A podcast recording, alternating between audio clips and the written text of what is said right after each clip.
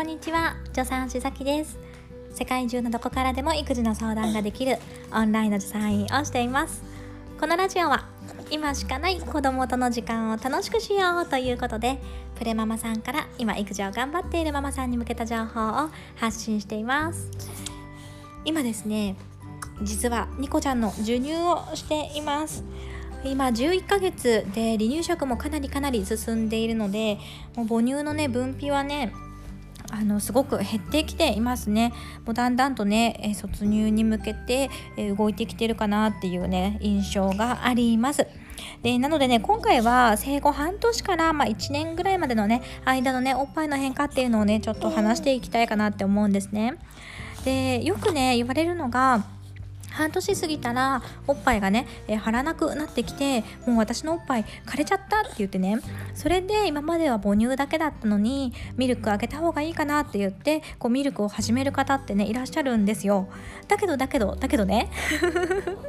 まあ確かに母乳っていうのはねあの飲まれなくなって、え、でおっぱいの中に溜まりがちになっていくと作られなくなってくるのでねこう離乳食が始まったことで今までよりね飲まれる、え、量とか回数が減ってそれで母乳の量がが減ってくるっていうのは、まあ、あるし、まあ、普通のことなんですよね。でさらに母乳のね分泌量は変わらなかったとしても生後半年を過ぎるとねおっぱいっていうのは張らなくなってくるんです。そうこれ意外じゃないですか？えなんかねここをあの知らないから貼らなくなってきたことであもう私の母乳作られなくなってきちゃったんだってね、えー、思ってる人いるんですけど実はそうではなくってこの貼らなくなってくる。で貼らないんだけれども実は母乳は作られているっていう状態に体がね変わってくるんですよ。でこの半年過ぎると、まあ、貼らなくなってくるっていうのは私個人のね、えー、考えっていうのではなくってあのちゃんと母乳の専門のね本とかに書いてあったりすることです。で私も体感的に患者さん見せてもらったりしてるとあのそのようにね経験的にも感じています。だからね、えーと、離乳食始まって、えー、確かに母乳の分泌がね、えー、減っていくっていうことはあるんだけれどもでもあのそうではなくて枯れてしまってるとかね そうじゃなくってこの張らなくなってくるっていうのも自然な変化っていうね感じなんですよね。これをね是非知ってほしい。なんかねそのもう出て来なくなっちゃったのかなって言って途中でミルクにね切り替える人本当にいるんだけどけどなんかそれまでね、えー、母乳だけで来た来ているのに、まあ、ミルクに変える必要って本当にあまりないんじゃないかなってそういうケースって実はそんなにないんじゃないかなって思うんですよね。でなおかつ、えー、もうね母乳とかミルクからではなくってどんどんお食事から栄養をとっていこうっていう時期に、ね、なってくるのでもしねなんか母乳が全然出てないかもしれないって思ったらミルクを足すんじゃなくって、え、もう食事であの補っていっちゃうのもありだと思うんですよね。あまあ、もちろんね食べない子とかだとねそういうわけにもいかないとかあるかもしれないけどでも逆に食べない子だったらきっと、えー、おっぱいを飲まなくなっているってことないからあの母乳のね分泌が減っていくってってこともないと思うのできっとまあお食事が進んでいる子の方がおっぱいを飲む回数が減っていってで張らなくなってあ分泌が減っていったあなんか枯れちゃったのかなって思ってミルクあげた方がいいのかなってねいう感じになりがちなのかなって思うんですよね。だけどそうじゃなくって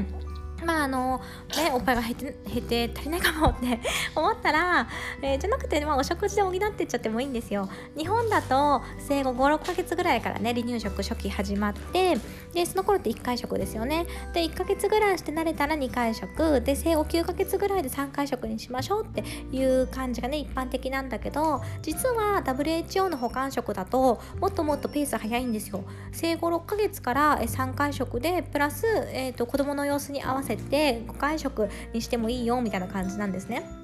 だからなんか日本ってね、えー、実はかなりかなりゆっくりペースで、えー、母乳だけで育っている生後6ヶ月までっていうのは世界の赤ちゃんと比べても体重の増加がねいい方なんだけども実は6ヶ月以降って日本の赤ちゃんって世界の赤ちゃんから比べると体重増加が悪くなっちゃうんですよね。これってきっとねその離乳食があのスローペースだからなんですよね。えー、なので、えーまあ、おっぱいね減っちゃってるかもって思ったら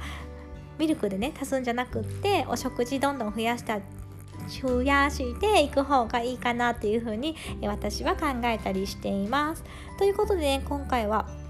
生後半年から1年ぐらいまでのね、えおっぱいの変化のイメージっていうのをお話しさせていただきました。ねだから離乳食どんどんどんどん増えていってでおっぱいも払わなくなっていくっていうのはすごく普通のことなのでそこでね心配しないんでね欲しいなっていうふうに思います。なんか私ももうね生後11ヶ月産後11ヶ月だからなんか全然張らなくなってきておおうんうんとか言ってるけど 今うんうんって言いながらなんかおっぱい飲みに来てふにゃふにゃ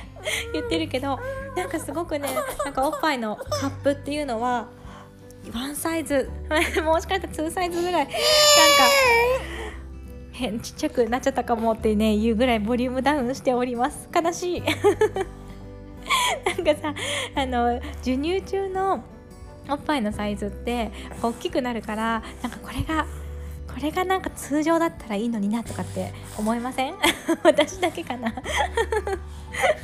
私すごく思うんだけど1人目の時もそう思ってでなんかそれが毎日だから当たり前のような感じであれなんかこんなサイズだったかなとか 思ってたんだけどなん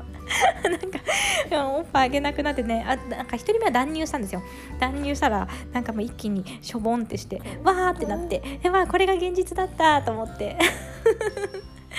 でね今ね、え2人目は卒乳までね飲まそうって思っているんですけどあのすっかりすっかりもう離乳食が、え今5回食で、え、かなり増えているので。うん、だいぶねおっぱいのサイズもあのちっちゃくなっていやなんかもう通常モードに近いような感じになってきております。なんか最後どんな話してんだっていう話になったけど。